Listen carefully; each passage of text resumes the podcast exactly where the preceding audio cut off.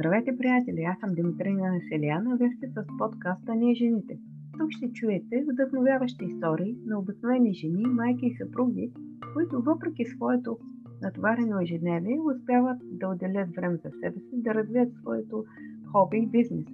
Всяка една от тях ще разкаже с какво се занимава, как успява да балансира между бизнес и семейство, как успява да организира деня си, от какво се лишава, за да развие своите бизнес идеи, през какви препятствия е изправена и как ги преодолява, кога намина а, време да чете и да се усъвършенства. Вярвам, всяка една от тях ще ви вдъхнови и ще ви даде идеи, които вие можете да използвате за себе си, за да постигнете вашите цели и мечти. И знаете, вие можете всичко, стига да действате и да вярвате в себе си. Приятно слушане и нека да минем към следващия епизод.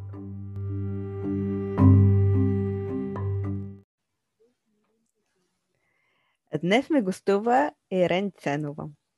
Здравей, Ирен! Много Здравей! Ти, много ти благодаря, че прие моята покана и днес е мой гост и ще разкаже за себе си и с това, с което се занимаваш. Много ти благодаря. Моля. Първо би ли се представила коя е Рен и ако можеш да се опиши с три думи?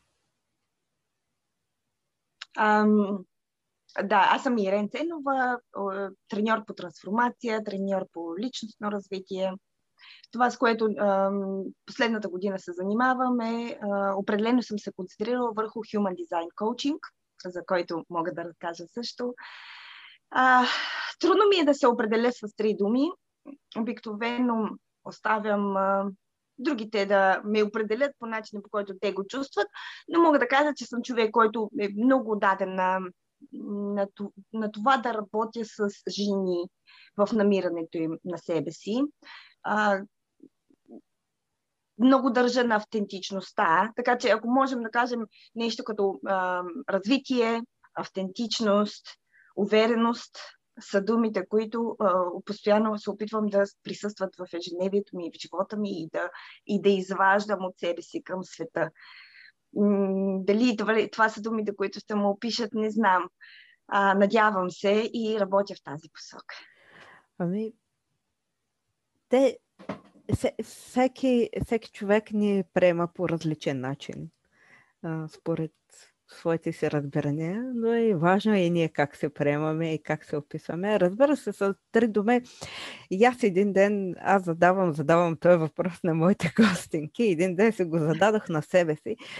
И честно казано, и аз се затрудних да се опиша само с три думи, но пък това е едно предизвикателство, което... Хубаво е. е. Знаеш ли, аз, когато задаваш този въпрос, и аз се си мисля, слушайки твоите интервюта, и си мисля, дали всъщност, задавайки този въпрос, ти не питаш кои са трите ценности, на които държиш.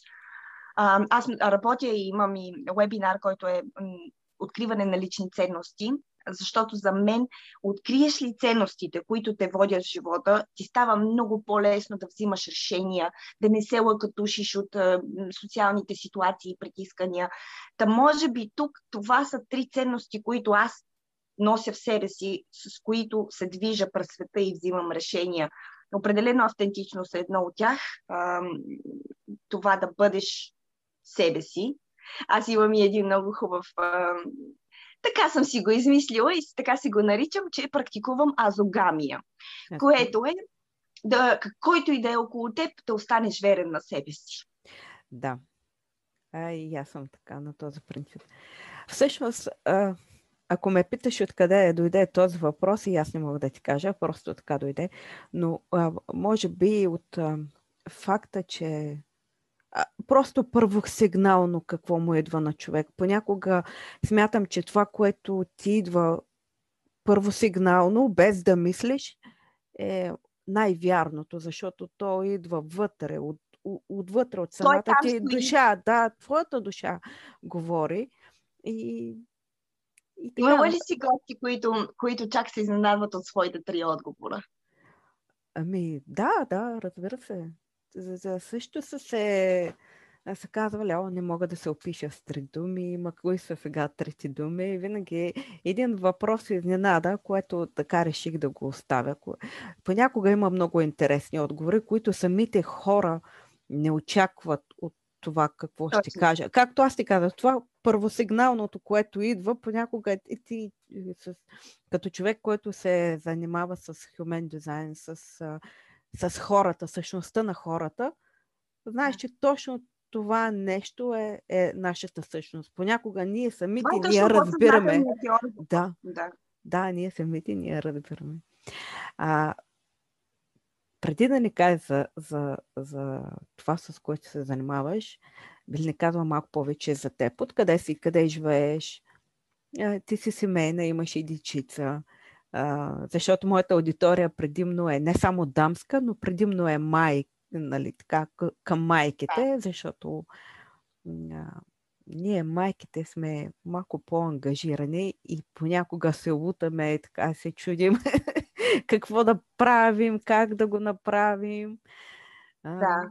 Разкъсани между дълга към семейството и дълга към себе си, дълга към обществото, защото товара е върху нас, възпитанието, отглеждането на децата, строенето на дом, създаването на уют, увереността на мъжете ни лежи на нас с това племенното, връзката между семейството, корена, всичко това се пази от жената. Аз също с удоволствие работя с жени точно заради тази тяхна вдъхновяваща функция в света.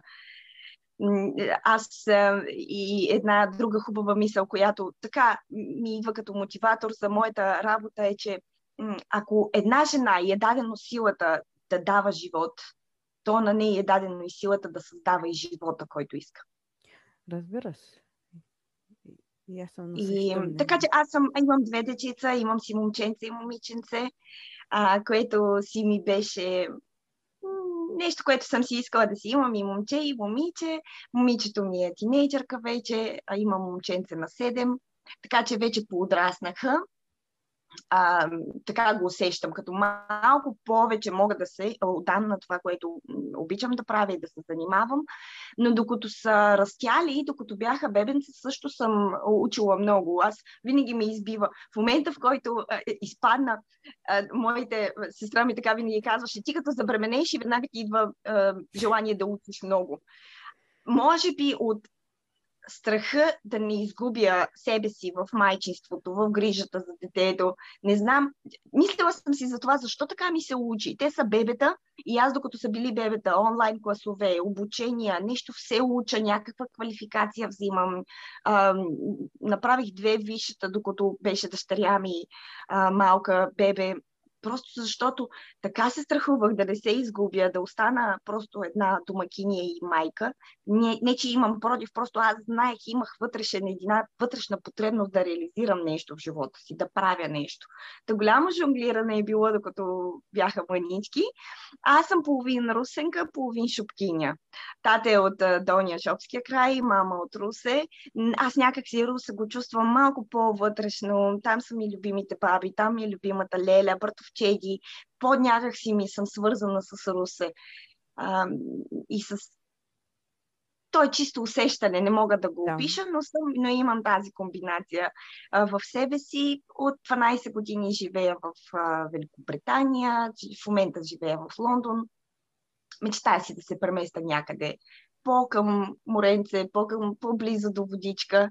Това и, и в Human Design, гледайки най-доброто място за живеене, тъй като в Human Design имаме такива препоръки за това къде би се чувствал най-добре, най-силно енергизиран, най-здрав. А, и съвсем така не се очудих, когато видях, че моето място са крайбрежията, и то естествени крайбрежията. Имам си една такава идея да си се полека-лека преместя някъде по бреговете. На и това е в перспектива. Ей, това ще стане. Е, на... И аз, когато бях ученичка, аз съм от Черпан. Той се намира uh-huh. между Плодив и Стара Загора.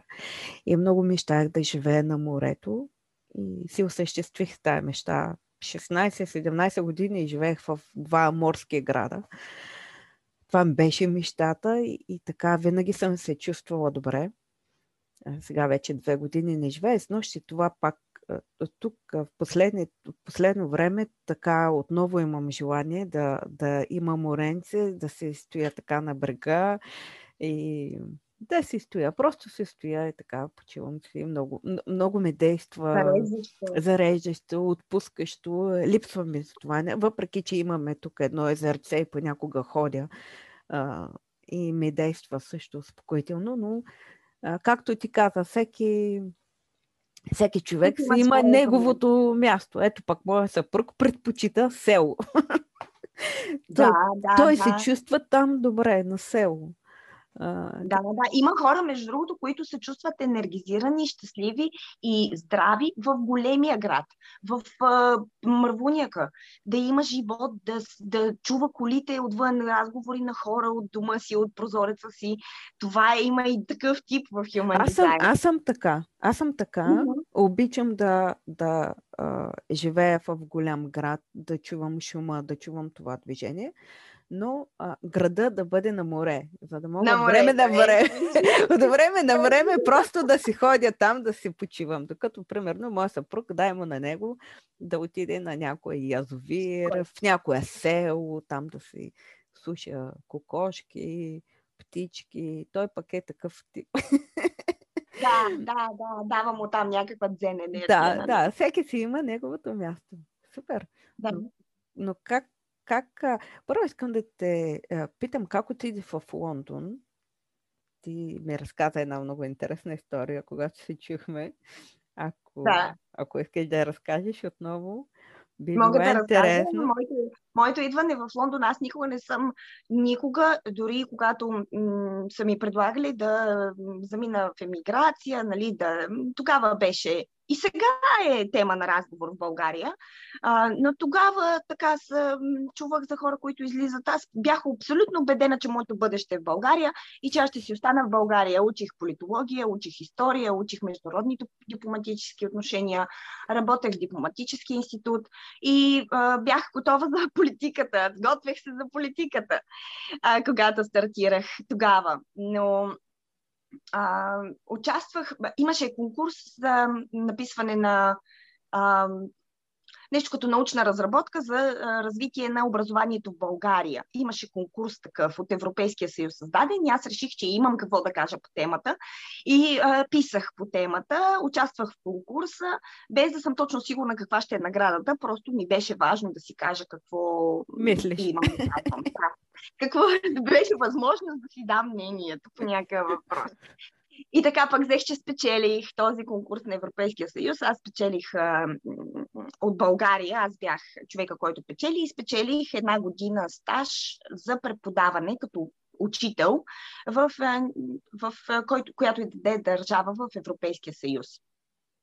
И аз коя коя държава? Англия, защото само английски знаех на ниво, което мога да се справям съвсем такова едно детско. Аз, съм, аз, съм, аз бях тогава и на 22-3 години.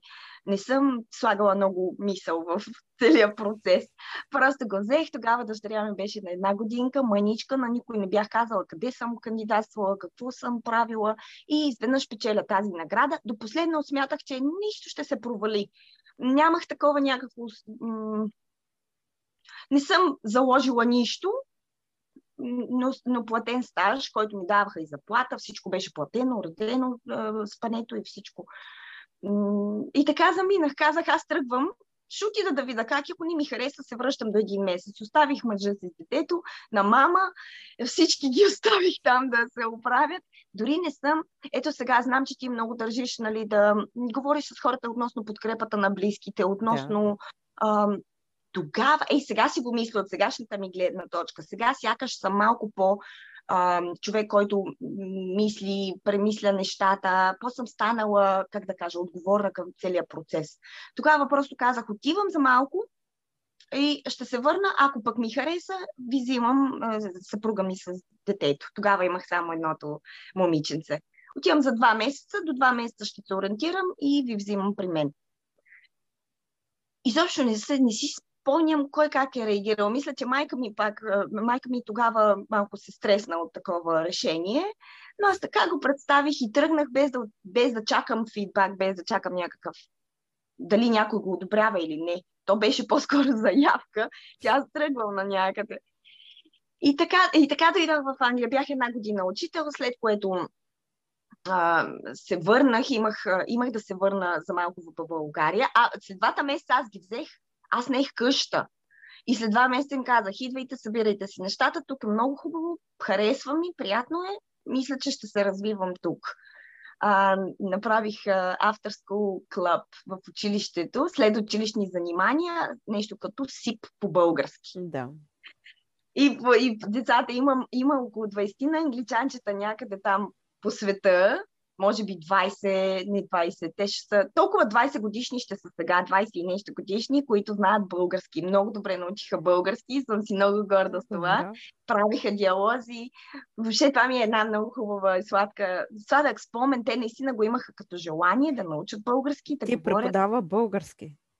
Български? Аз, не, аз бях учител по история. А, учител по история. А, но така, защото им беше интересно. Аз откъде съм, аз им поговорих малко с моята държава, историческите корени. Да. А, бъдейки учител по история, реших малко да, така да, да разпространя нашата, нашия принос в историята, за кирилицата им говорих. За, така, когато имахме възможност и малко свободно време в часовете, давах малко, захранвах ги с информация. Те бяха а, начално училище, дечица. О, супер. И, и, те, и те самите започнаха да питат, може ли да ни научиш нещо на български, може ли така? И, и се събраха 12 деца в началото и помолих учителите, без да ми плащат екстра за тези часове, без да ми е платено, да направя след училищно занимание, който иска да дойде. И ще работя с децата с български. И те пък много охотно, разбира се. То е... И родителите бяха щастливи, че е безплатничко още час и половина. Но децата с огромно удоволствие участваха в тези класове и така работихме с тях 9 месеца, преподавах български, без изобщо да съм учител по български, просто и така в игри за качки понаучиха, понаучиха български. Е, сигурно те, те споменавате до ден днешен. да. Много, много, много мили такива топли, топли моменти. Супер. Виж как по някой път нещата се случват без да ги планираме. Без никакъв план. Това беше нещо, което точно си е една линия на живота. Когато имаш нещо и в Human Design, и в нумерологичния анализ, който работя, имаме една линия на живота, която тя щем не щем, каквато и, каквито и завой да правим живота си, каквото и да ни се стовари, колкото и да сме рухнали, линията на живота ни води. Събитията идват няма как да направиш кой знае каква съпротива на процеса, който има да ти се случи. Единственото, което е твоята роля в живота и в линията на живота ти е ти наистина да поемеш отговорност за това, което ти се случва и да реагираш адекватно. Та моята работа е реално да подготвя хората да бъдат максимално себе си, и да бъдат подготвени, защото само ако си себе си, можеш да преживееш живота си като себе си да играеш своята роля в своя си живот. Често ние поемаме ролята, която някой друг ни дава в живота ни.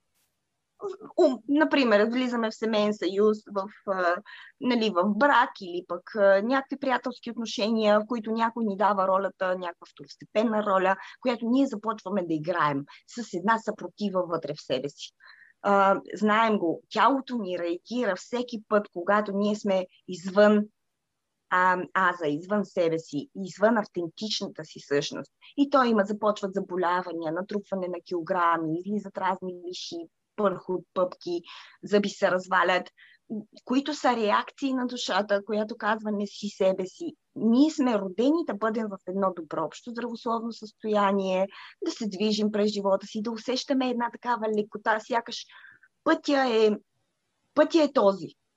Не знам дали ти се е случвало, дори в живота, когато проблеми идват, идва проблем, спънка, камък, дупка, да.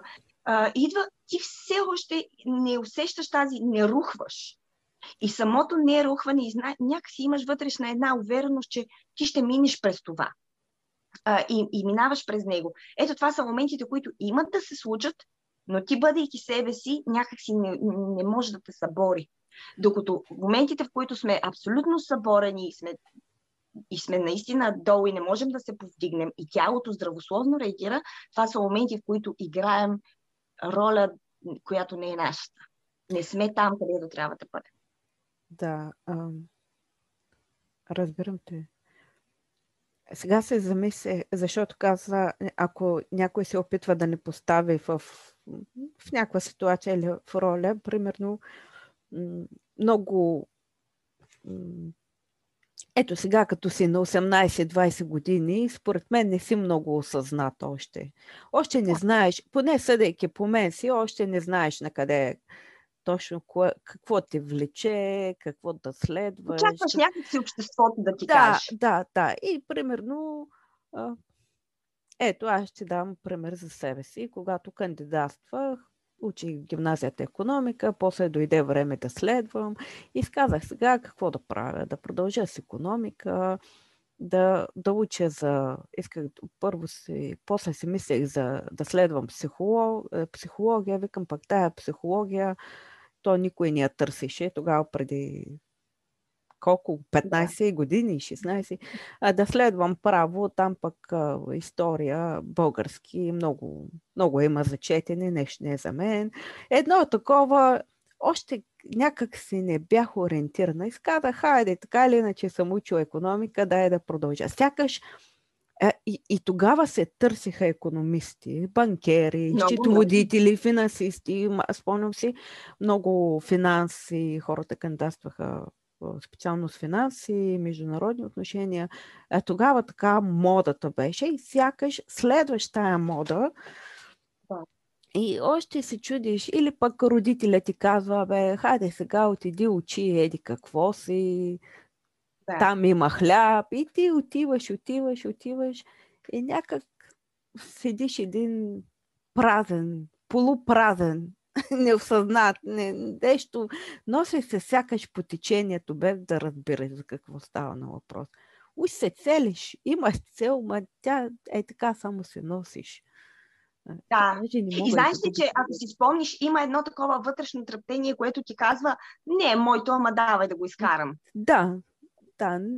Има ето това, което този вътрешен глас, който той постоянно ни навигира, постоянно ни води. И колкото по-рано хората са наясно с и с ценностите, които ги водят, и с това какво имат заложено в себе си, какви заложби, защото това е което... Сега в момента, между другото, имам промоция за младежи до 22 години, деца и младежи, защото нали, от ранна детска възраст до 22 годишна възраст. Покрай абитуренските балове реших да го пусна до 15 юни. За твоите за твоите зрители мога да удължа промоцията до доколкото на теб ти е удобно, може би до края на лятото, за твоите зрители, ако решат да дойдат, зависимо от това кога ще се излъчи, ако решат да дойдат и да направят такъв анализ за детето си, точно за такива млади хора. Точно тинейджърските години и когато излизаш от средното и си мислиш, уф, трудното свърши, а пък то трудното так му започва. То тук, и нали да. знаеш абитурентите как са едно, две, ама всъщност не знаят, че трудното сега те първа стартира.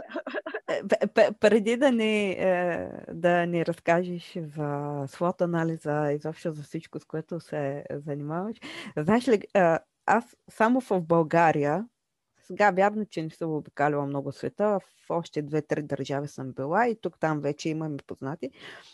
Но като каза за абитуренти, само в България съм виждала това нещо да се правят абитуренски балове и да, е, тя е една радост, нали, че завършваш училище и влизаш и навлизаш вече свободен си, а то ти първа, а то ти първа те чака каквото трудности, отговорности, проблеми, защото де-факто ти като си на училище нямаш толкова проблеми, нямаш такъв ангажимент.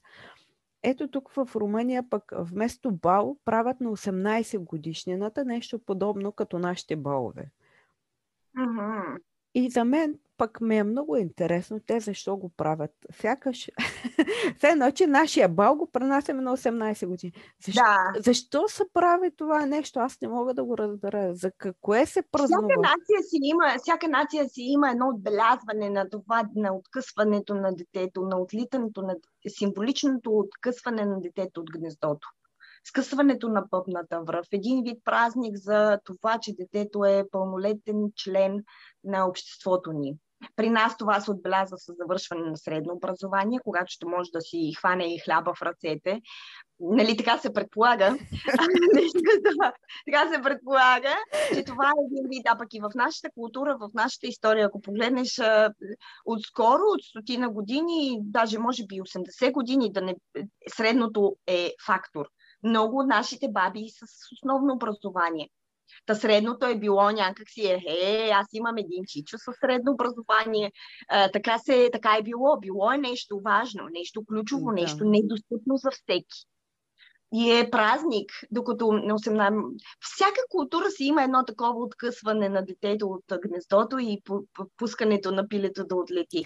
Абе, те дали отлетят е друг въпрос, но тая тема бе, няма, да, няма да я подхващаме, защото тя е да. много дълга. Сега би ли ни разказала с какво се занимаваш малко по-подробно? За да а, защото казахме участие, за да стане на Казахме някои неща. Да, а, аз всеки път така много се... Колкото повече години работя, толкова повече се затруднявам да ги изредя. Защото постоянно се преквалифицирам и добавям нещо към това, което правя. Но търсенето на а, лична автентичност а, си има различни начини, подходи. Та това, което правя аз, е да помогна по възможно най- а, как да кажа, the shortcut, по, по, тя, по бърза, бързия, бързия начин да открия какво има в теб и да ти кажа, това си ти, виждайки с а, а, нумерологичния слот анализ, представлява едно, един хубав поглед. Той се прави с дата на раждане, час на раждане и година. Не, час на раждане не участва в нумерологичния, часа на раждане ми трябва за human design. Та тук това е хубавото, че в нумерологията и този подход, който използвам там, там не трябва час на раждане, трябва ни година и дата на раждане с три имена, евентуално а, включвам и малко графология, разчитане на почерк, за да направим един хубав анализ на човека. Какво има като потенциал дадено, какво би му попречил, къде би се спънал, къде би сгрешил в пътя си, какви мисии има да следва, каква е целта на живота му какво има да върши, как здравословно ще се чувства най-добре, какъв и как трябва да изглежда идеални партньор за него.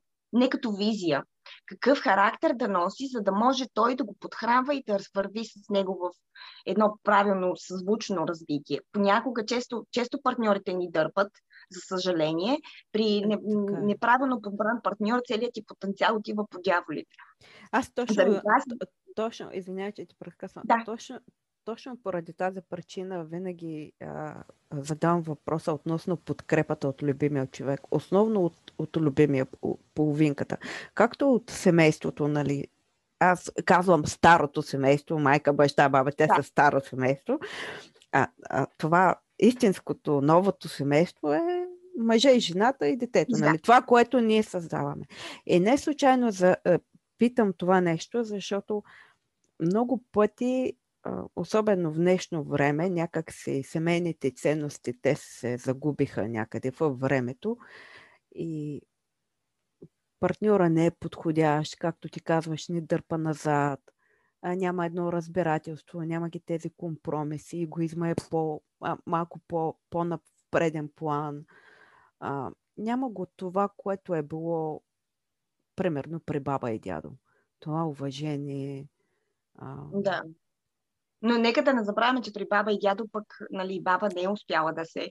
Тя е била да, жертва, жертва на да, други време, други, дру, друго време, но, но мисълта ми е, че днес а, аз поне това виждам много пъти е, в едно семейство мъже и жената не се опитват да, да, ако имат проблем да го седнат, да говорят, да го разрешат, а всеки си дърпа неговата си черка и си казва, аз съм прав, ти като не ти харесва себе чантата и да ти няма, нали, по-бързо се стига до, до раздяла, отколкото да, да се седне и да се, да се види проблема дали може да бъде решен или съответно сега не винаги проблемите могат да бъдат разрешени.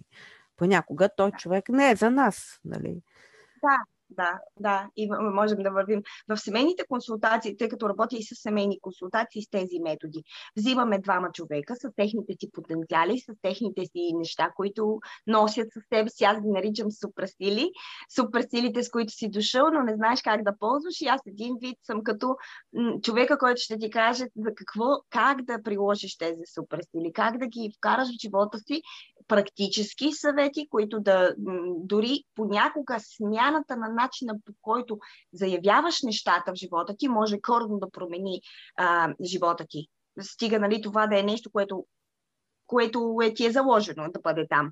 Имала съм случай с а, клиентка, която просто трябваше да промени начина на изразяване на нещата и много неща корено самия отговор от другите идваше различен. Е, е, да. Вече нямаше тази съпротива, която имаме, когато не се заявяваме като себе си. Не искаме нещата като себе си и казваме, ето аз го искам, обаче той, те не ми го дават. Не ми се получава, на мене не ми става по този начин. Защото ние възпитахме едно общество, не сме го ние възпитали, то някакси се случи последните 10-15 години. Самата менторите, телевизията, всичко, което, се, което чуваме относно личностно развитие, ни говори, ти си такъв какъвто си, който не те харесва, а, да си отива. Ето тук дойде проблема с компромисите, защото в един момент ние си помислихме, че не трябва да правим компромиси с никой нищо, никога. И, а, и тук се роди а, ерата на егоизма. Е, някаква епоха настана на някакъв аз съм за автентичността, аз съм за индивидуализма, но има начини по които да, да работим. Ние сме социални същества. Ние не можем един без друг. Така сме, такъв ни е животинския вид. Ние имаме нужда от другите. Но как да комуникираме с другите? Как да заявим себе си без да има тази съпротива, без да останем сами в света? без да сме вълци единаци. Ето тук е тънката линия и това е което се опитвам хем да им покажа кои са те, хем да им покажа как да комуникират със света, с близките си, с децата си, с партньора си, защото ние виждаме, че има някои неща, които ние се повлияваме един от друг. Няма начин това да не е. Ти си една, когато си сама със себе си, е, е, съвсем различна ставаш, когато отидеш при мама и татко, а, и си до тях, около тях, около твоите семейство. Различна си, когато си до любимия човек а, и, и сме различни. И това тропане с крак, такава съм, каквато съм, приемайте ме, е излишно. Тук има едно напасване, осъзнатостта, че другия по някакъв начин ни влияе. Дали с негова емоция, дали с негов начин на мислене, дали с неговата аура и въобще цялото му присъствие, той ни влияе и ни променя. Бъдейки осъзнати за това, можем, можем лесно да се научим да, да намираме себе си и в шумни големи компании, които се опитват да, да намалят звука на собствения ни вътрешен глас. Така е. Аз съм на на това. И даже когато спомена твоето образование, аз а, си спомням, аз, например, моята, моят дизайн е силно индивиду, индивидуалистичен. Това го разбирам, разбира се, преди около 4-5 години, когато започнах да се занимавам с human дизайн. Преди това не съм го знаела, но аз така, как да кажа, обществото, наричаме го в human дизайн, го наричаме процес на обославяне. Обославяне е онзи социален натиск, който ни оказва това, което ти каза. Мама и татко казват учи економика, баба ни казва това. Моята баба мечтаеше да стане инженер, баща ми и той мечтаеше аз да стана инженер. Те всички ми градяха едно голямо бъдеще в инженерната индустрия, в тецовете и да, да стана директор на някой тец. Това беше мечтата на тата. И а, учих економика средно, разбира се, економика, защото тогава едно време с това средно економическо техническо образование, знаеш техническите, когато завършиш и директно можеш да си намериш работа, не ти трябва виж. Но докато завърша, нещата съвсем не бяха така. И нашите вече събират а, пари да ме пращат, ставам, ще уча в техническия, да, ме, да се подготвям за изпит в техническия университет с математика. Нищо не учих, да ти кажа. Направо ме настръхвах от тази идея. Тук племето, което се опитва да му обославя, думи, термина, който а, ти казах, нали, те се опитват да те обославят според техните... Нали, те не са виновни хората, те наистина са ми мислили доброто и са смятали, че това е нещо, което... Аз си бях и такова едно учещо дете, учех си, обичах си ученето, те не са видяли никаква пречка в и за съжаление, нашите родители не са мислили за това какво иска детето, как да развием неговата индивидуалност. Аз съм много щастлива, че все повече родители мислят за това. Какво в какво е добро моето дете, как да го развия, как да му помогна да расте там, където му е мястото. Аз съм много благодарна на моите клиенти, които идват и търсят помощ за децата си, за по-хубаво разбиране на тяхната същност, комуникация с тях, защото това ми дава надежда, че имаме много светло бъдеще от тук нататък. Ако всеки работи това, което обича, ако всеки със страст е там, където се намира, дали си касиерка, дали караш автобус, дали късаш билетчета в метрото, дали продаваш хляб в баничарницата, ако там сърцето ти трепти, усещаш го като мисия, като призвание, като, а, като усещане за принадлежност, представи си в какъв свят ще живеем. А може ли всички да работят това, което харесват, според теб? Аз мисля, Могат, че не може. Защо? Защото хората могат да го работят, но хората се бъркат с това, че мисията им е свързана с някаква конкретна професия. Те Знае... си мислят, че... Да, Извинявай. не, не, кажи ти. Кажи. А, че те си мислят, че това е конкретната професия, това е моята мисия в живота. И трябва да им кажа, когато, ме, когато кажат каква е мисията ми, и смятат, че аз ще им кажа, ти си за заболекар, ти си за ортопед, ти си за а, там нещо мяч на чини. Не е в това идеята. Въпросът е, че каквото и да правиш, живеейки мисията си, например, сега има един много хубав а, пример за един шофьор на автобус. Който шофьор на автобус? Цял живот е бил шофьор на автобус. Но той приема това нещо като той не се вижда, аз съм шофьор на автобус, пълен провал на 50 години и цял живот това сте правил. Ето това е грешната настройка. Шофьор на автобус, който а, дава посока, води хората от едно място на друго. Той така се е възприемал. Има, имаше едно интервю с него, не помня къде, обаче беше толкова вдъхновяващо за мен, като човек, който работи в тази сфера. Той каза, аз не го, изобщо не го слагам в някакъв а, как се нарича, като етикет шофьор на автобус. Аз го виждам, че аз помагам на тези хора да се предвижат от едно място на друго. Моята задача е сутрин, когато ги кача в моят автобус, те да се почувстват, а, да почувстват, че е техния късметлийски ден. Той ги поздравява всичките на вратата на автобуса, каза ми добро утро, пуска им някаква музика, разказва някой вид в този автобус. Този човек е тук да носи радост, да носи а, топлина, няма човек, който да се е качил в неговия автобус и да не се чувства презареден, да не се чувства, все едно ще се справи. Представи си, качвайки се в такъв автобус, с, а, очакваш да те уволнят днес, и да загубиш всичко, качвайки се на такъв автобус, не си ли мислиш, това е знак от съдбата, че а, живота ще бъде наред, ще, всичко ще бъде добро и всичко ще се справи и ти, ти се повдига. Тук сме да носим емоция. Тук сме да носим някакъв смисъл на себе си и на другите. Но всеки може да го направи. Аз съм работила и, и наистина съм късала билечета на влаковете тук, когато стартирах в железниците, късала съм а, билети и го чувствах толкова... Аз се чувствах много добре там няма работа, която да съм работила и да не съм се чувствала добре. Дори работейки в една детска градина, това беше един кошмарен мой период, в една детска градина тук в Англия, частна детска градина, работех, където отношението на едната учителка беше кошмарно.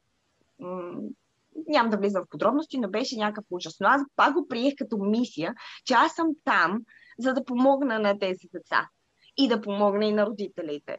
И така общо взето затворихме детската градина. Но това е друг въпрос. Въпросът е, че аз го приех като мисия. Бях там. Първо, първоначално стартирах с опит да работя с тази жена. Не да работя, нали, в буквалния смисъл, но просто исках да я помогна да види друга гледна точка. Тя беше много тъжна жена, много изгубена. А, и това го предаваше пък на деца, които сега се възпитават и сега растат. А, първо започнах да питам да повлияя на нея, да я извадя от там, където се намира. Когато видях, че е невъзможно, започнах с децата да правя престой им колкото се може по-добър и по-комфортен, след което поговорих и с родителите, защото аз наистина мислех вече да напускам и трябваше да ги предупредя, че а, да внимават, нали, с, да слушат децата си, да изслушват децата си. Само това казах, когато те споделят каквото се случва. Да, пак си имах мисия. Аз съм толкова благодарна на всичко, което ми се е случило. Не мога да се сетя за някаква друга неприятна работа, която съм вършила но всяко нещо е там, за да дадем нашия, нашето, където и да попаднем, сме там, защото имаме да даваме нещо от себе си. Точно такава, каквато си, ти имаш една автентичност, която е необходима. Ти си едно от там зрънцата на колелото в веригата. И няма значение къде си попаднал, какво правиш, ти имаш конкретна задача в този, а, с тези хора, с които се намираш, това, което правиш там, където си попаднал. И разбирайки тази важна наша роля, се научаваме да се държим за себе си и да не се купим, защото сме важни. Не от егоистична гледна точка. Ние сме едно важно колело в цялата верига. Всеки един от нас. Какъвто и да е роден, с каквито и дефекти да е роден, каквито и проблеми да има, той има конкретна задача и тази опитност му е необходима. Ти искаш да кажеш, че не имаме един предопределен път, който трябва да намерим и да следваме. И, имам предвид, че имаме определени неща, които сме тук да дадем и да направим. Имаме си конкретни неща, в които те ще се случат така или иначе. А, проблема ще бъде дали ще ги наистина дадем от себе си, дали ще го извадим от себе си, или ще започнем да те започват да ни се случват. Когато не сме в мисията си, в предназначението си, започват да ни се случват разни неща. Има едни сигналчета на душата, които ни казват, ти не си в, твоя, не си в твоята автентичност, не, не правиш това, което трябва да правиш. Ние сме тук, не точно, че е път, ти ще се ожениш на 20, ще, ще имаш 6 деца, и ще учиш в технически университет. Не това е пътя. Ние много сме се научили да мислим материално, точно физически, в определени сгради, определени в костюмчета да обличаме нещата. Тук сме да преживеем конкретни неща, да научим конкретни уроци като дух, като духовно същество, тъй като този нашия живот е една прасинка на фона на това, което душата има да живее. Ние тук сме за едни 80-100 години и това е ролята на физическото ни тяло. Но душата минава от един етап, минава всеки, всеки живот по принцип. Трябва всеки от един от животите ни да мине на следващо духовно ниво и да продължим духовният си път. Урок, който не е научен в минал живот, ще се повтори този. В този живот, когато пропуснем уроците, те пак ще, се, ще имат да се учат в следващия. Нашата роля като физическо тяло е да да приложим максимално потенциала, който, с който сме дошли. Имаме конкретни неща, които имаме да си учим, да си вземем, конкретни неща, които имаме да дадем, хора, с които, които ще бъдат учители, които ще бъдат наши ментори по пътя. Някои ментори са по-строги, по-неприятни, но те са пак уроци на душата. И, и да излезем с чиста съвест, горди, че сме били точно това, което сме тук да бъдем без да мислим за, за нали, какво точно, кое училище, ма този ли е мой човек, не е ли моя. Тук има едни подсказки. И когато не следваме този път, не учим уроците, не вървим в своята автентичност, те има подсказки.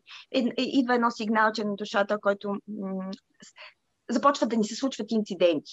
Спава, спъваме се, падаме, порязваме се, тупва ни нещо по главата. И това е много хубаво сигналче, в което душата ни казва, хубаво е да си спомним, като ви се случи нещо такова, ударите си котренцето в масата или паднете или ви тупне нещо, спомнете си какво сте си мислили точно преди това. И, и тя е много хубава подсказка, в която душата ти казва, това не е фокуса, смени фокуса. Знаеш ли, че а, наскоро ми се случи с, с, нещо аз много често споменавам моя съпруг Емилия. Нещо се говорех с него. Не знам по какъв повод и бе, исках нещо да му кажа или може би нещо бях ядосана. Нещото. И в същия момент а, нещо се случи. Uh-huh. Нещо странично се случи. Вече нямам спомен. И от това страничното събитие, аз след това не му казах каквото имах да му казвам. И, и, и сякаш преду, преду, се предотврати нещо, което не трябваше да се случи. Нещо, което беше и с, утър, с отрицателно влияние. Аз много пъти да. така се, се заглеждам и, и още от преди доста години ме вълнуваше въпроса между разума и сърцето. За мен това е една вечна борба. Разум и сърце, защото понякога разума ни казва едно, сърцето ни казва друго. А, сега много Казва пъти... това, Сега, да, да, много пъти си казваме, ма слушай сърцето, слушай сърцето. И, и в последно време се чудя, абе, то слушай, слушай сърцето, ма някой път трябва да слушаш и разума. Там винаги има една вечна борба, такава. Да, и, и така за, се заглеждам от време на време в такива сигнали и наскоро пак това се мислех и така, добре, че се случи това страничното, че да предотвратим не каква Да, буря. Нещо, което да. Нещо не, е незначимо. Вече няма спомен, но беше или незначимо, или, или просто предотвратихме някакво... Някакво напрежение. Да, някакво напрежение. И сега ти като Да. го спомена, ето пак. Ето такива са неща. Това са подсказките. Понякога ние просто мислим, мислим в грешния фокус, а пък има някаква друго, друга гледна точка. Но така сме забили в едната и тук идва подсказките на, на душата, на сърцето, както искаш го наричай, на ангелчетата, на Бог. Всеки в каквото вярва. Да, да. На... Но това са подсказки, които ни казват не си там, където трябва да бъдеш. Не мислиш по начина, по който ти е полезен. Не си в подхранваща среда. Не, си, не правиш това, което има да вършиш. Отклоняваш се от пътя си. И като казваш борбата между ума и сърцето, а, ако помислим, а в Human Design много се работи с това. Human Design а, имаме едни такива вътрешни авторитети, които следваме и всеки си има своя вътрешен авторитет и конкретен начин, конкретна стратегия за взимане на решения в живота. Та всеки човек си има свой си начин за взимане на решения и веднъж, когато се научим да следваме този вътрешен авторитет. Но умът никога на никой не е вътрешен авторитет. Защо? Защото умът ни идва заедно с нас в този физически свят. Умът ни няма предистория. Умът ни не е свързан с душата. Той не знае какво сме преживяли, какви уроци сме пропуснали, какво сме там имали, какво имаме сега. Единственото, което знае умът ни е, когато сме били бебенце, как сме сукали от майка си, как сме... Той расте с нас и събира тази опитност, която, която сме срещнали в физическия ни път, в физическият ни живот. Умът ни има информация само за това какво е било от, до, до нашата Да. 30 годишнина или 40 годишна. То знае, че е боляло, когато си споделил чувствата си първия път. А, знае, че можеш да бъдеш отхвърлен. Знае, че когато си много нахален, ще ти се скарат. Знае, че разбираш тези травми, които Да. трупаме, опитности, всичкото това го знае умът ни. Умът ни е тук да ни пази от, гре... от болка. Той само знае, това ще боли. Или, о, не, не, аз нямам, нямам, няма база данни. Когато излизаме извън зоната си на комфорт, умът ни е шокиран, оплашен. Той не знае, вече търси, търси база данни, това не сме го преживявали. Не дей, не дей, не дей, не знам какво да правя. Не мога да ти дам съвет. Умът ни крещи от ужас, защото Да. няма тази опитност. Не е бил там. Не го е преживял. Помни обаче, че последния път, когато се отдаде на някой, ти си бил наранен, бил си предаден. И казва, повече не го прави, не го прави, не, скри се, затвори телефона, избягай от тук, не я целувай. Разбираш ли, това са ума. Когато умът ни и, и един много ключов, а пък сърцето, душата, знае през къде сме минали, откъде сме дошли. Само душата знае къде отиваме, какъв е пътя, какво трябва да направим, къде трябва да стигнем. И това следване на този отклик, на този вътрешен, то- ето това е момента, в който ти скачаш. Изобщо не знаеш какво правиш и умът ти казва, не, не дей, махни се оттам, обаче ти кажеш, права го, не мога. А, и не е нужно да стигаме до момента, в който душата отвътре вече ще излезе да ни го разкъса, да ни го каже, или да стигнем до някое заболяване, в което душата вече ум страда от мъка, че това нещо не, не, не, не го преживяваме, не се случва. Няма нужда да стигаме до този момент. Тя душата знае на къде ни води. И грешката е част от пътя, и правилното нещо е част от Да. пътя, но в повечето случаи ще ни изведе от там, откъдето имаме сили да минем. Няма да е нещо, от което да ни убие. Докато умът си мисли, леле, леле, леле, ей сега умряхме, и сега всичко свърши, сега свършва живота ми, това е края на дните ми, умирам, умирам. А, умът не знае как да се справи с този механизъм. И ето тук е този парадокс и много ключов а, съвет, който мога да дам на твоите зрители, е в момента, в който седнеш и мислиш за ситуацията, има едно или стискане такова силно. При повечето хора има различни авторитети, разбира се, различен начин на преживяване, но стискането тежко ти е. Ситуацията ти дава тежест, не ти дава крила. Не искаш да го преживееш, не искаш да си там. Нещо, то е усещане.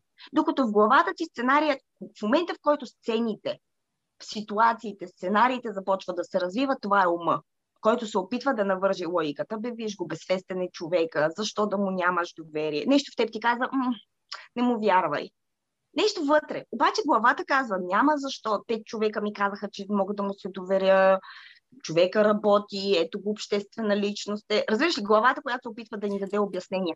Това е решение взето от ума обаче отвътре нещо и после кажеш, ето аз си знаех. Нещо се случва и ти си знаеше, ама ти не му даде власт на това, което беше като усещане, че това не е бил човека, може да не е в този момент, може да не е точно сега, може да...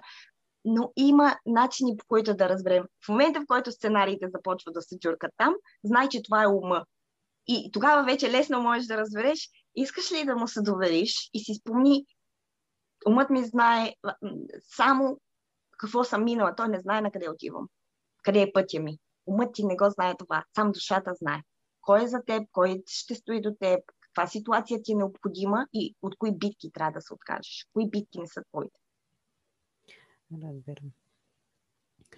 А какво е Human Design? Human Design е много новичко. Много новичка комбинация от различни методики. Той е, така я наричат новата астрология много ново навлиза на пазара, пък на български съвсем ново. Не знам дали друг се занимава с Human Design Coaching в България на български, но пък и мисля, че някой прави индивидуални сесии, но такава програма, каквато аз правя за групова програма с Human Design Coaching, няма. Това със сигурност го, съм го проверила, защото исках да го направя. Хрумна ми. Аз се отдавам така на моите отклици и си ги следвам. И после виждам, че нали, не, не е било, не е било налично, но ми се стори много полезно за хората а, това нещо. Та Human Design ни показва точно часа, точен час на раждане, както са тези хороскопите с наталните карти, ако, ако имате идея за такива неща. Всичко това, което си ти, което ти обяснява, например, както зодиите.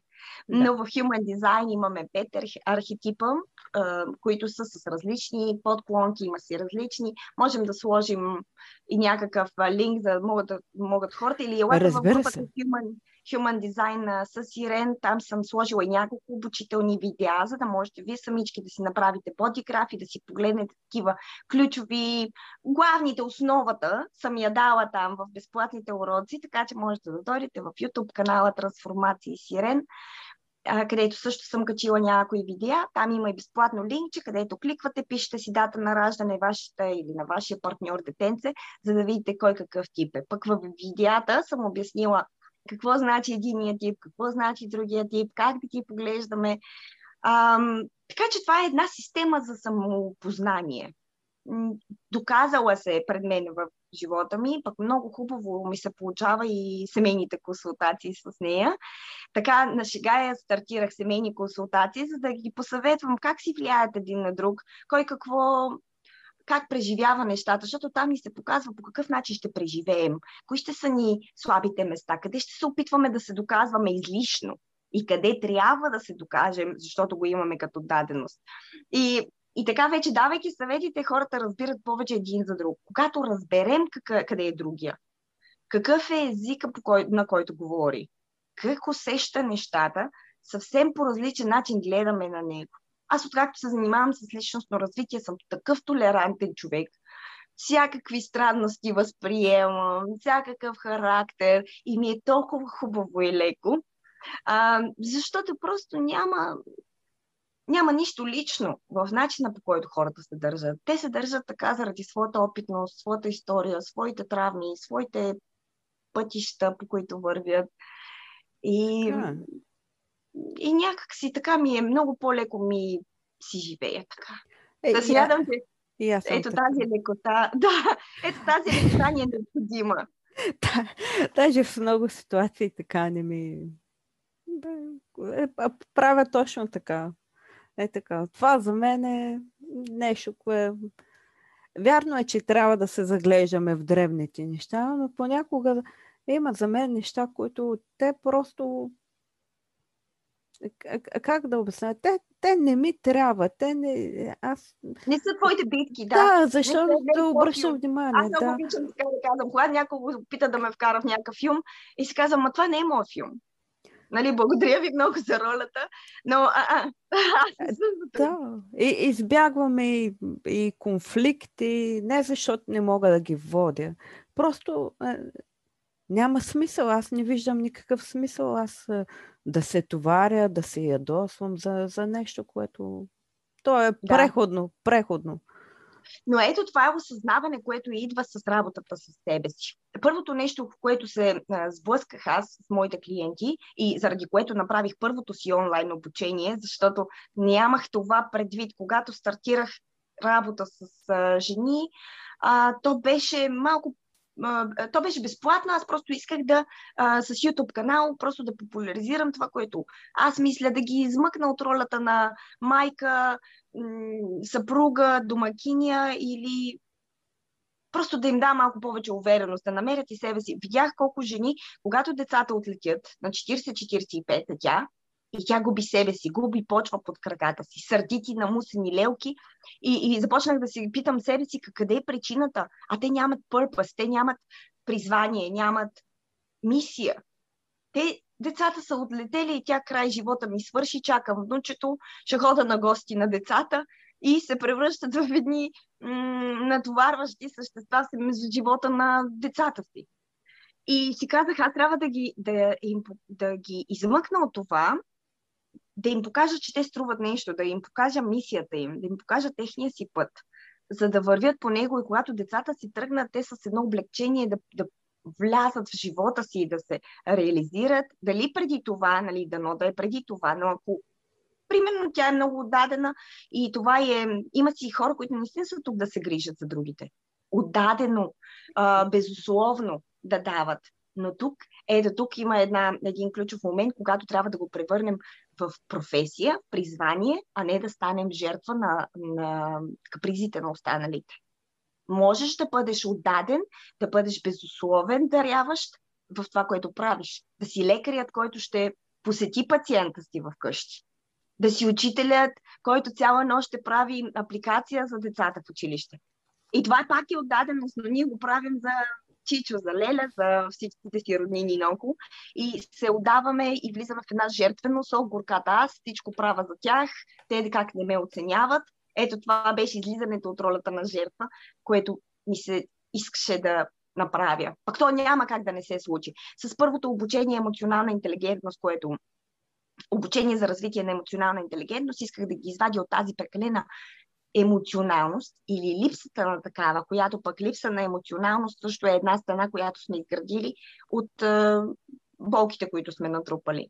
Та една емоционална интелигентност, която хем емпатично да гледаме на другите, с разбиране, с съчувствие, с състрадание, без обаче да взимаме техния товар върху гърба си.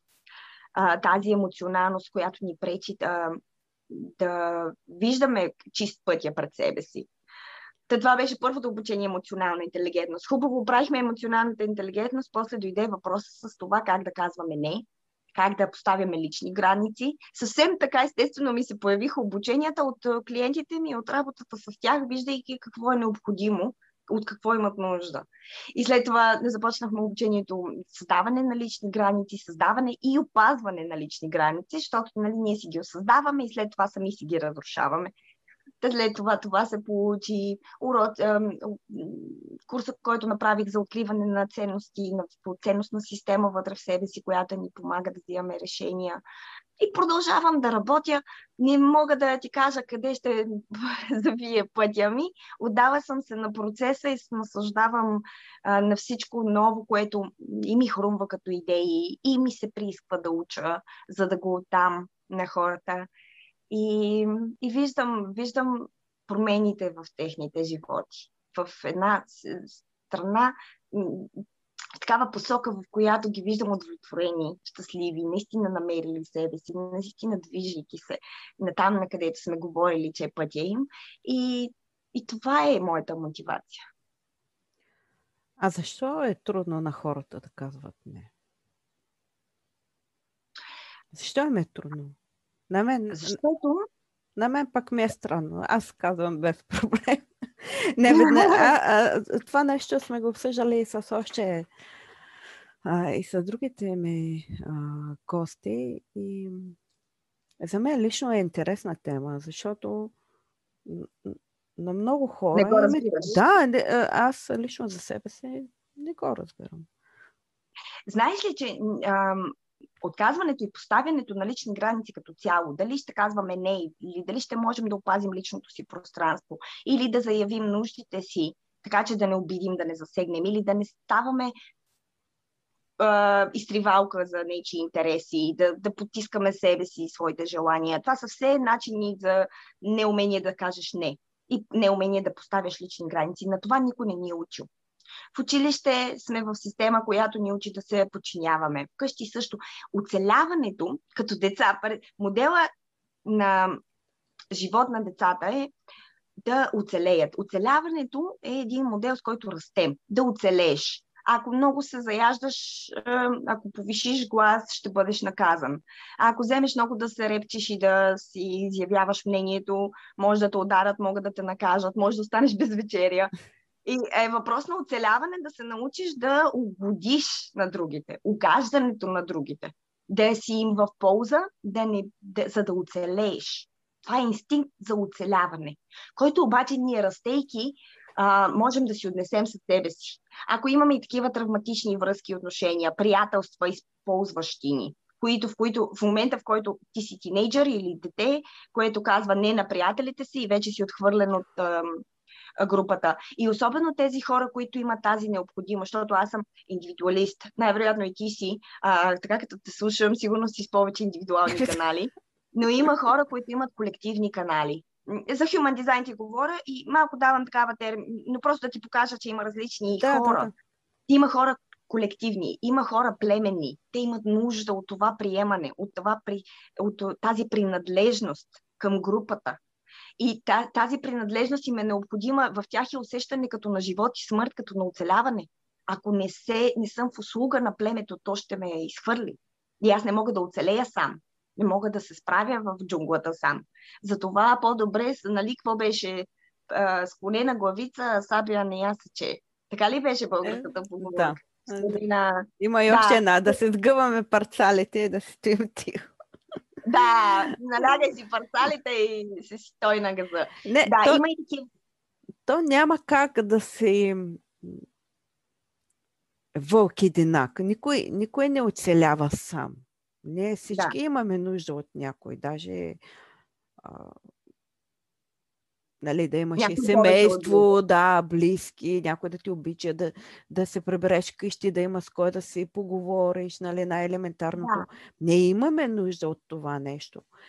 Но, както казате, има хора, които така обичат да излязат от групата, има такива, които пък искат да бъдат да вътре, да, искат да бъдат. на лични граници е, е един, едно по-високо ниво на развитие в еволюцията. Да се научиш да поставиш граници, да заявиш едно следващо ниво на развитието. Смятам, че това са хора, които точно по този начин се чувстват застрашени, оплашени, че а, просто ще бъдат изхвърлени от групата, ако а, заявят себе си. И точно за това имат нужда да им бъде показано. Изчистването на тези, на тези м- наслоявания от детство през живота, през който са минавали, е една съществена работа за това да стигнат до.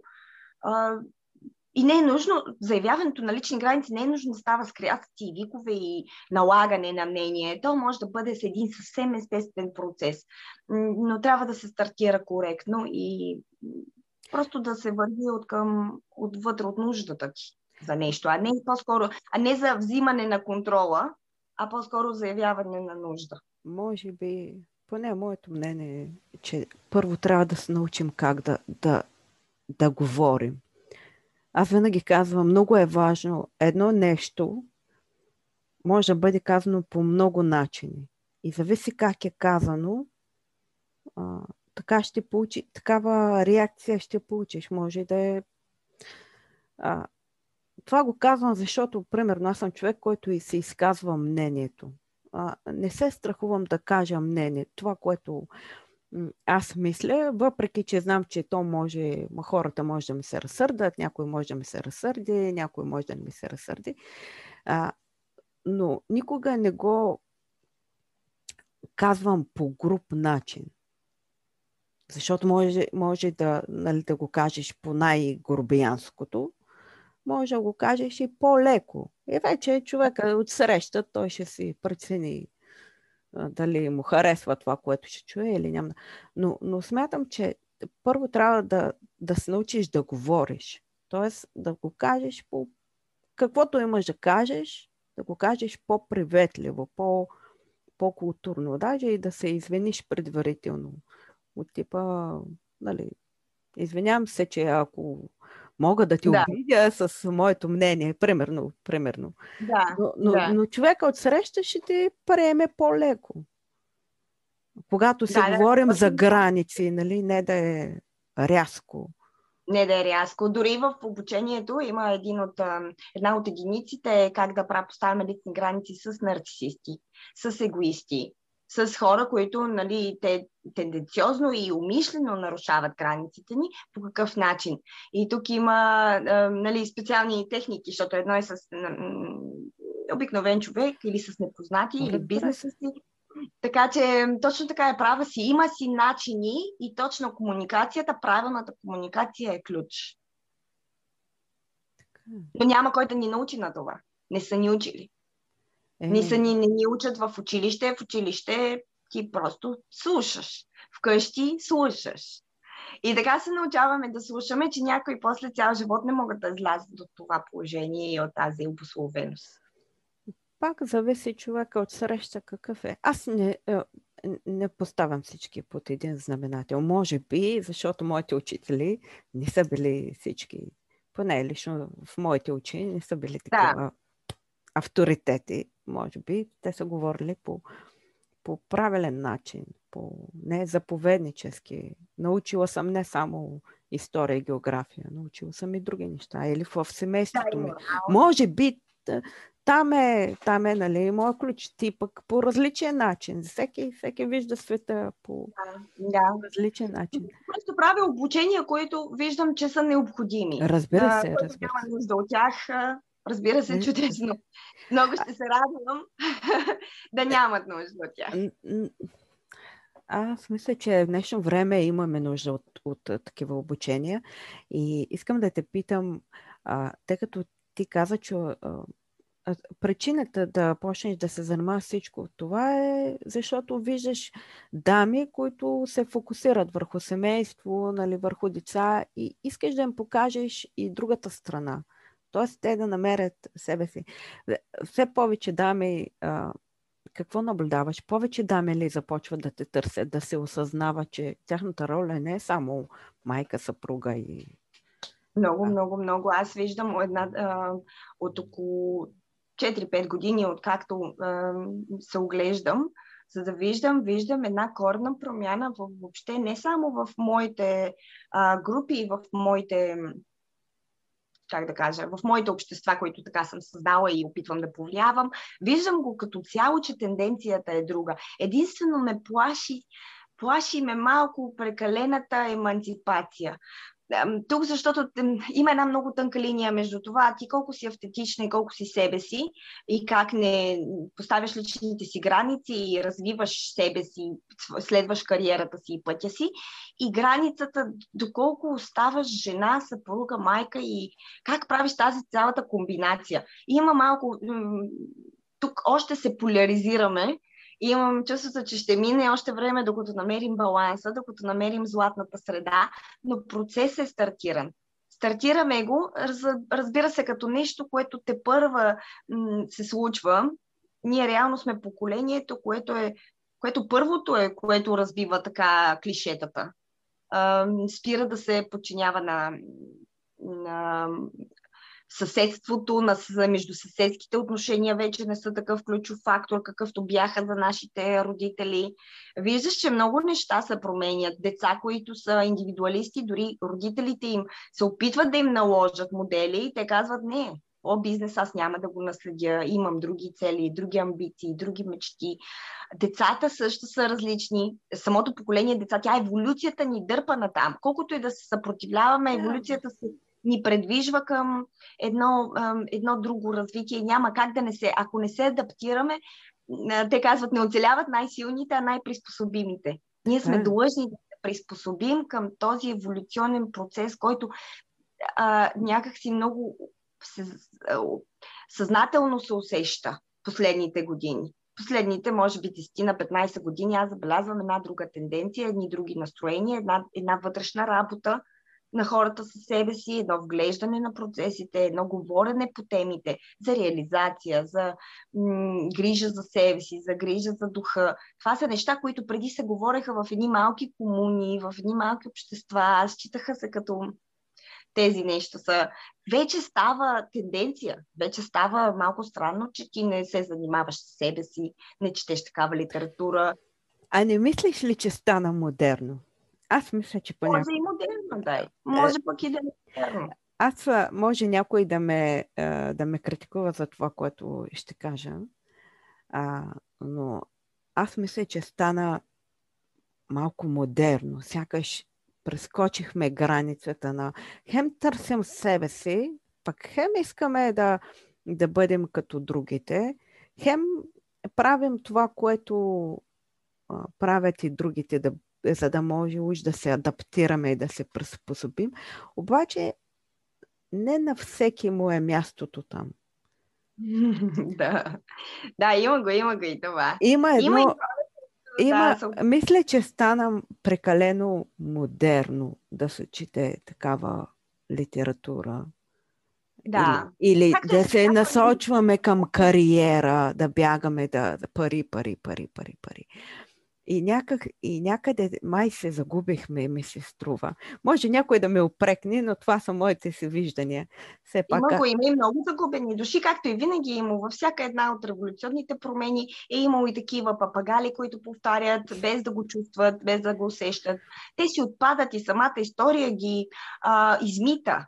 Нали, ако погледнеш революционни, възрожденски процеси, е, всичко, а, всяко едно нещо, нали, там когато е било много модерно да се пишат пиеси, да се рецитират стихове, а, то става модерно, защото просто се усеща, че вълната е а, захранваща колектива.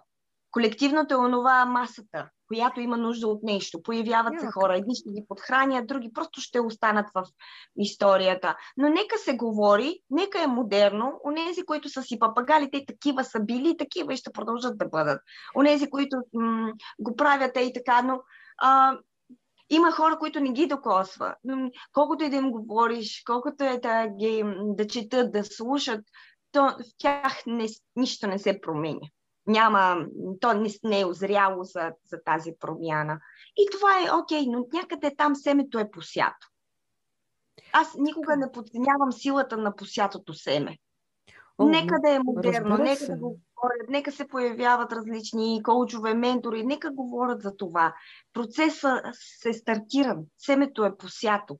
И онези, които са готови, имат плодородна почва за него, там ще покълне онези, които го нямат, то ще е някъде там. И еволюцията, виж, знаеш ли, а, сега ще ти кажа нещо за еволюционния процес, което няма толкова общо с работата ми, но, например, за наячията, нека да, той не е бил за наячита. Първият човек семейството, който ще хване за наят а, и ще научи някакъв талант, например. Съдове, създал себе си, учейки усилено, имал е волята да се научи и е посветил живота си, следвайки тази воля да научи този занаят. Дали е търсил пари, дали е търсил да спечели на знахаря дъщерята, дали е искал някакви имоти, каквото и да е целял. Той е посложил усилия, за да се научи това нещо да го има в него. ДНК-то му се променя вследствие на тези усилия, които той е положил да го, да го вкара в себе си правейки дете, това ДНК вече е променено с този талант, умение, знание. Децинът му или внукът му, виж, проследи такива едни семейни вериги, в които ще видиш, че този талант се наследява. Но талантът не е бил от както свят светува. Някой е положил усилия, някъде там семето е било посято. Може този човек така и да не е успял нищо да направи с тези усилия. Цял живот учил китара, така и нищо не е успял. Но това семенце е там, в неговото ДНК, в неговите всички вириги, които има, и то се предава на поколение. Може би внукът му ще бъде гениален е, китарист или е, е, гранчар. Така че, нека слушат. И дори да не го, нека е модерно. Тази мода има своето приложение също. Тя също не случайно се появява. Тя е, си има така, своето е. предупреждение. Така е. Съгласна съм с теб. Съгласна съм. Не, просто ми правя впечатление, което аз за себе си си раз... Не да, го отричам. Напълно ти го валидирам, знам за какво говориш, но аз се, се така, то си имам вътре в мен и такива каналчета, които аз се гледам голямата картина. А, нали, предпочитам да видя голямата картина, на къде води всичкото това нещо. Виждайки голямата картина ми е, ми е спокойно. Имала съм моменти, когато съм имала такива раздразнения и нали, съм виждала детайлите, виждайки детайлите, знам за какво се случва, но след това, хоп, сложа голямата картина и то всичко си идва на мястото. И това мислене извън котията ми е много полезно, защото вътре в котията не можеш да видиш цялата картина. Трябва малко да излезеш, малко да се повдигнеш и тогава се намества, намества се пъзела. Така, е, супер. А когато казва, че си имала тежки така, моменти, в които се е гледала по дребните неща.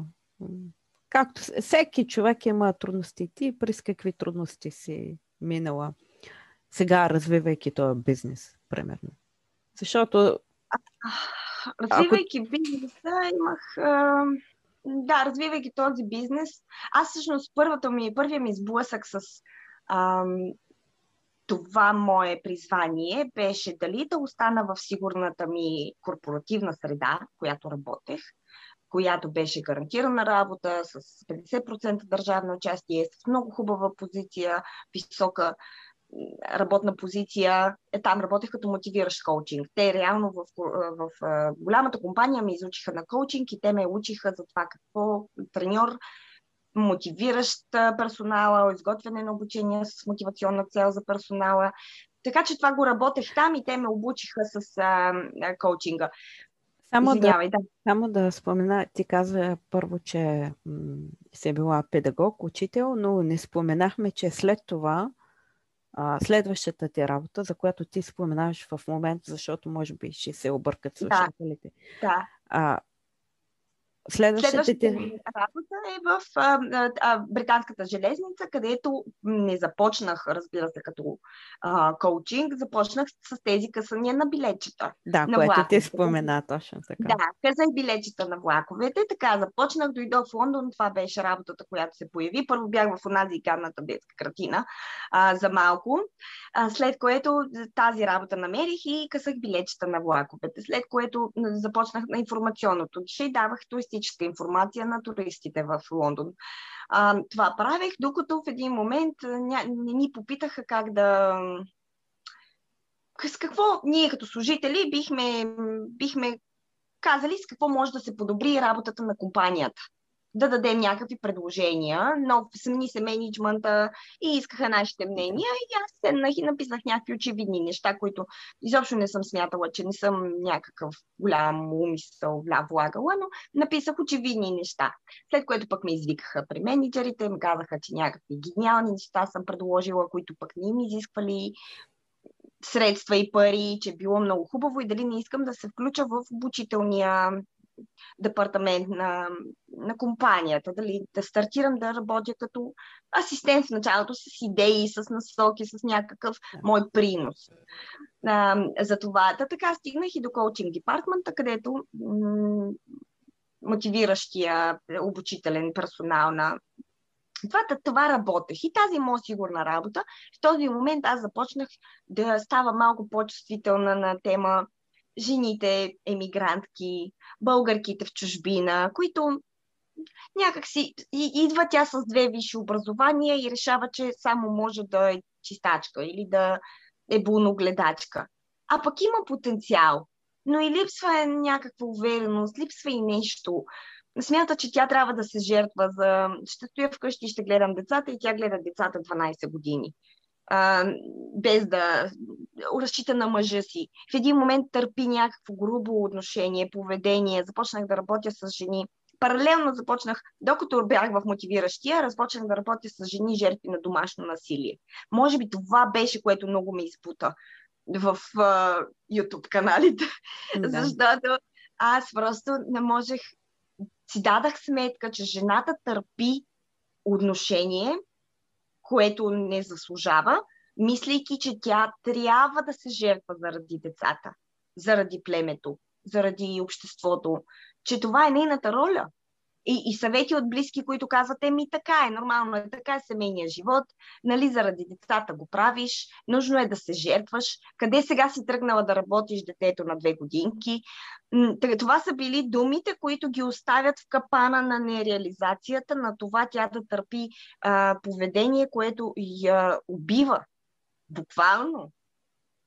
И това беше нещо, което не ми даваше мира. Работейки с тях, страдах а, с тях. Напосле се научих малко да съм по... Но много боледувах. Аз спях и не сънувах а, какво им се е случило, мислейки как са добре ли са. Имах много тежък момент там с моята с това да си направя граници на емпатията и да мога да се дистанцирам като клиент, като пациент, клиент, нали, и аз като да. човека, който помага. Това ми беше нещо тежко. И започнах да го говоря, за да мога да ги изкарам, да, ги, да, да, да създадат един вътрешен стълб, който да ги държи изправени, който да, да едно самоуважение. Когато жената обикне себе си и се погрижи за себе си, дори вкусът ти за мъже се променя. Те спират да привличат такива агресори и е, хора, които ще ги тормозят. Тя просто вече не, не са и дигнеш ли своето си ниво, ти просто дигаш автоматично нивото на хората, които ще са около теб. Няма как да ги приемеш по този начин вече. Абсолютно. И така, е, това ми беше цялата идея. Заради това всичко почнах да говоря и да правя. А, и така, и тук първия ми конфликт беше, защото все повече работа ми се отваряше в моята лична работа, която пък беше хоби, но пък с, с страст аз нямах търпение, свършвам 12 часова смяна и нямам търпение да седна, да си да давам лични консултации, да комуникирам с моите момичета. И виждах как се паля. Аз няма значение колко съм съсипана. Аз все по-съсипана започнах да ходя на работа. Едно такова нежелание, моя, моя сакрален авторитет спря да казва да на това, което правех там в работата. И там се промениха и много ценностите. Тук и друго нещо се щупи, защото ние бяхме customer oriented компания, която се грижеше за удовлетворението на клиентите ни. След като те промениха политиката и я направиха money oriented, като нали, да правим печалба, профит. Е, нищо се щупи там, нещо ми се загуби а, вече не ми беше удоволствие да мотивирам хората да правят печалба. Не беше моето. И така те ми го улесниха с тази промяна на ценността и ми улесниха решението и просто си дадах предизвестие и напуснах и всички ахнаха и казаха, леле ти какво направиш, защото това е работа, в която трудно те уволняват, трудно напускаш, за те винаги има работа и така общо взето до пенсиониране и после децата ти така си се върти просто една такава унаследяваща се професия. Да. Но изобщо нито веднъж не се върнах, не се обърнах назад да си кажа, ех, какво направих. С много облегчение затворих тази страница, но пък имаше го конфликта, признавам.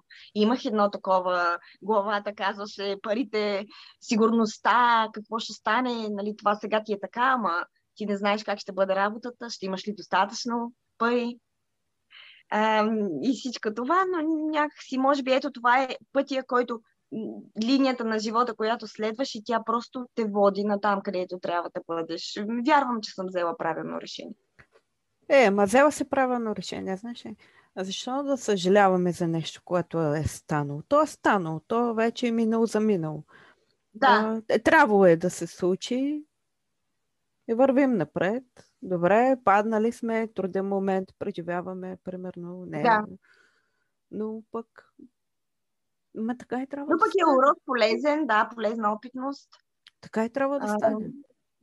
Да. Защото а, аз много пъти а, имам един принцип мой да не се връщам назад. Ако дали, нещо съм, вече съм взела едно решение, стъпка напред, да не се, да не го, примерно, напуснала съм работа, отишла съм на друго място и си казваме, оная работа беше по-хубава, дай да се върна. Да. Са- Само един път съм се връщала е, и то пак беше за кратко, нали? Е, и аз вярвам, че ако се върнеш, те нещата няма да са същите.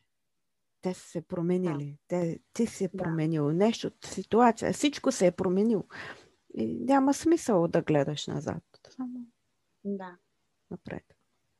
За какво да съжаляваш? Ето виж колко неща сега ти се случват и си, и си по-добре. Правя. да. Е, е, така е. Няма как. Имаме трудно. Няма, да- той живота няма как да е така. Трябва да има и така. И нагоре не точно. Добре. Супер. Много интересно. А, Ерен, а, би ли препоръчала книги, които са на теб са ти интересни? Или имам смяташ книги, на, на нашите слушателки би им били полезни? Знаеш ли първата книга, която ме разтърси? Аз чета от много малка. А, и чета много. Моят татко беше такъв един човек, който много интересно мотивираше, а, като казваше, е, вие младите, нищо не четете. Аз съм... Ам, почнала съм да чета от 10 годишна и то тежки такива книги. Той имаше една голяма библиотека вкъщи, не че ги е чел толкова, но пък все обичаше да говори за тези книги, които е събрал. И се казваше, вие нищо не четете, нищо не знаете. Ето, един млад човек да хванеш, не може две приказки да ти каже по някоя книга. Той все така си нареждаше, пък аз много исках да му се доказвам на него. И ги ядях, направо ги поглъщах тези книги, за да му докажа. И му казвам, тате, аз прочетах Мартин Идън, прочетах Война и мир, прочетах той така, какво си я прочела, ти си я прочела, нищо не си разбрала. Казвам, хайде да говорим, искам да говориш с мен за тези книги. А, той не се навиваше да говори с мен. После, като пораснах, разбрах, че той не ги е чел. Но пък така ме е мотивирал да ги ям и да ги помня, за да мога да вода разговори с него, да му докажа. Защото ние сме две сестри. И аз силно така усещах някакси, аз съм по-голямата сестра, че той се е искал да си има син, с който да си говори, да си вадят дискусии. И този инстинкт на децата да компенсираме, да се докажем, да получим признание. И все го провокирах да говори с мен, обаче за да го провокирам, аз бях подготвена и четях много. Но първата книга, която ме разтърси,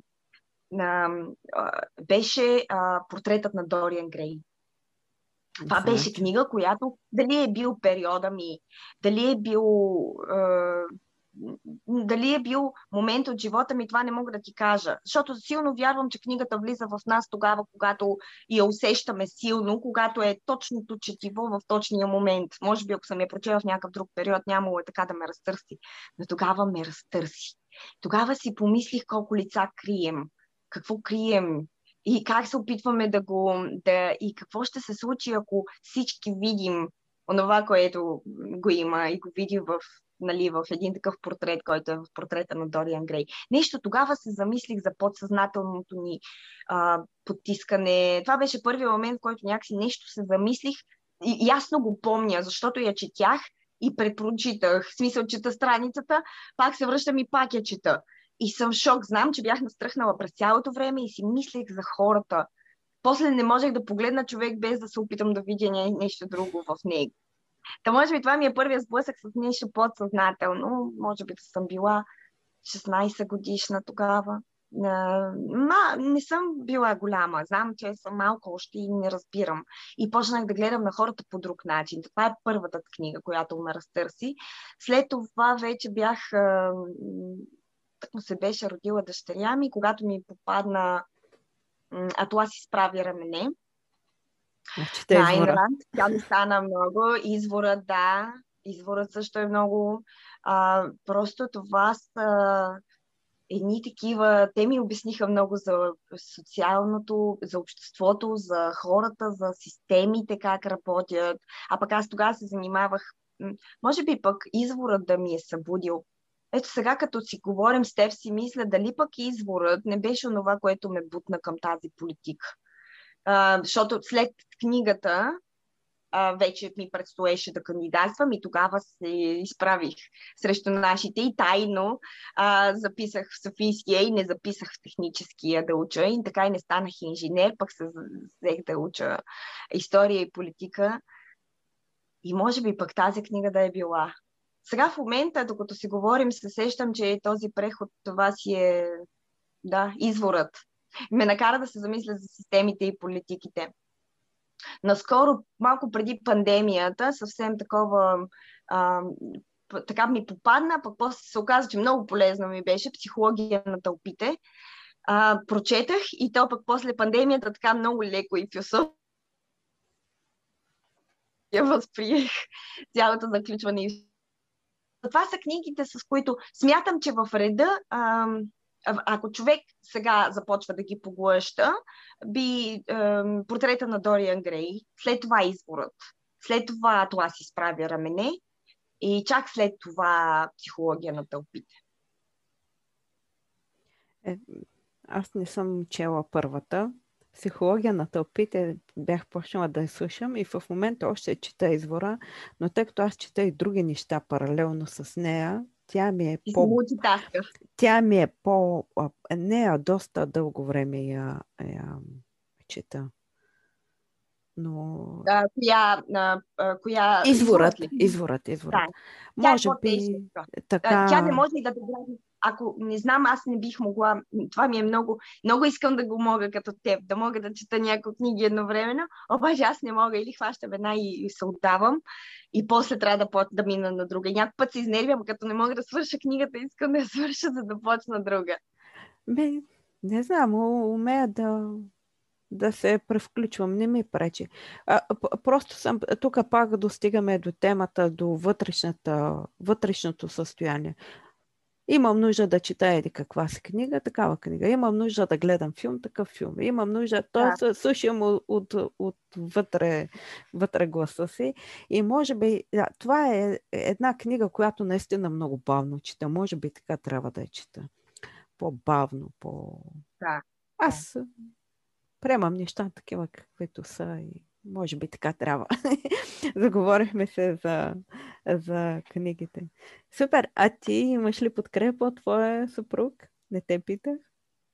А, как, съпруга да, ти как да, прое цялата промяна за работата, когато за напускане на сигурната работа, гмуркането Да, интересно беше, защото аз. Знаеш ли, че аз си мисля, че не толкова подкрепата е важна, колкото дали това да ме подкрепя, да ми дава кураж, това го е имало. Нали, сега хайде да не си крива душата, че не ме е подкрепил, не да кажеш да ми е бил ам, но да, подкрепял ме. Знаеш ли, че съм имала моменти, когато съм сядала до него и съм му казвала, я за какво го правя това всичкото? Някой път съм била уморена, някой път съм срещала клиенти, които не разбират, не са готови, или съм имала въпроси, дори така от просто групата от хора, налични. Да. След някой мой видео или с някой мой материал, който съм говорила, говорила, да, споделила съм информация и имам въпроси на лични, които изобщо няма нищо общо по това, което съм говорила, или разбрани погрешно, или нещо изкривена тяхна реалност.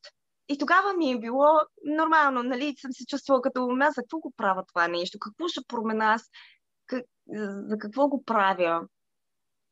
И, и той тогава ми напомняше, защото а, дори, защото аз съм му го казвала, аз съм му го казвала тогава, защото той ми е питал, за какво го правиш сега това? Работи си твоята работа, виж как се разкъсваш. 12 часа си била на работа, а аз се прибирам от работа, защото съм обещала видео. Приготвям се, знаеш как е преди видео. Да. Приготвям се, ставам, дишам дълбоко. Той вижда, че аз винаги много се вълнувам преди видеа а, и си имам вълнението. И казва, нали, приготвям се, той казва, защо ти го причиняваш това нещо? И аз казвам, един, дори един живот да промена, дори една жена да се усети и да си отвори очите, ще си струва. И, и така, и когато съм имала такива моменти, аз съм много благодарна за това тогава, когато съм падала и не, че съм падала, ми някакво се чуда за какво го правя. Що не си почна някаква нормална работа там да работа нещо и се прибираш вкъщи и не го мислиш, защото когато работиш за себе си, то е, то е твое дете аз си лягам и си мисля за моята работа, каква е следващата ми стъпка за клиентите ми, за какво новичко мога да направя. Знаеш, как е, мислиш си за тези неща. Те са част от живота ти, докато работиш нещо от 9 до 5, там си ставаш, излизаш дечиста. С... Живота ти е друг. Имаш един живот на работа, друг живот извън работа. Сега работата е живота ми и живота ми е работа. Аз имам чувството, че не спирам да коучвам на ред с таксиметровия шофьор си говорим, му задавам въпроси за... Той решава да си сподели нещо и аз му задавам въпрос, така че да му отключа някакви нещичко да му отключа. Не, че го правя, просто отвътре ми идва да го правя. И, и така дета тогава той ми е отговарял, нали, дори един, една жена да промениш, си струва. И, и така и ми е ставало добре. Така че не е като да не, ми е, да не ме е подкрепил, но по-скоро аз смятам, че защото много жени страдат от това, че нямат подкрепата. Съпруга не вярва в това. Майка, татко не вярват в това, което правят. На мен ми е по-важното да не ми пречат. Да не ми, в момента в който аз имам видеото или пиша материал, или съм се. Аз много ставам а, обсебена, когато уча нещо.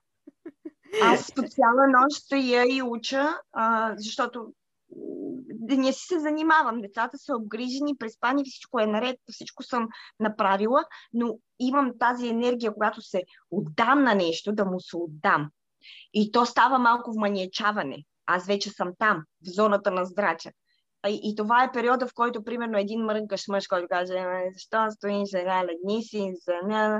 това ще ми... Не искам да ми пречат. Остави ме в процеса ми, не е нужно да ми казва, давай, скъпа, ти можеш, давай, да разбираш, не е нужно да ми бъде супер да ме мотивира през цялото време. Искам просто да не ми пречат. Мама, татко, всички да, да стоят, на, на, да му оставят в процеса и да си върша моята си работа. И това ми е по-ценно. Не, не случайно се смея, защото и аз съм така. Много мразя. А, ако имам нещо да правя, аз съм в това нещо и толкова. Имам програма, това имам да правя и не искам, искам всички да ме се махнат от, от главата, да ме оставят да се свърча каквото имам да свърча. Значи, ако дойде някой да ме прекъсне, ставам зла. Просто факта, че се разконцентрираме и не мога да, да направя това, което ме... Това е процеса. Да, да и за това се смея, защото точно така. Поне... Знаеш какво има преди. Да, да, да. Да, това, се, това мога да кажа 100%, че да, оставил ме да си се потапям в процеса. За щастие той също е бил често потопен в свой процес. А, той го има малко също. Но, така че и, и после се срещаме, нали, да си разкажем кой какво е преживял в цялата история. Разбира се, някой път ми е казвал, давал ми е някакви когато е видал, виждал, че съм уморена, това, което ме ядосва е, че когато вижда, че съм уморена, ми казва, айде спри, нали, почини си, остави ги. А, аз не искам да, да ми казва. Не искам да ми казва, защото то малко ми трябва, нали знаеш, когато си малко на ръба, някой да ти каже, бе, я остави всичко и си почивай. А, Ема той го казва от, от добро. Иначе пък, ако ти каже я работи, ти пак няма да си доволна. Нали? Да, си ние жените. ние, ние жените. Все едно, че да питаме мъже, ти харесваш ли ни как изглеждаме? И той да каже, много си дебела и ние се сърдим, защото ни е казал, че си. ако ни каже, че сме слаби, пак се сърдим. не, нямаме угодия. Така че той има го, има го, права си.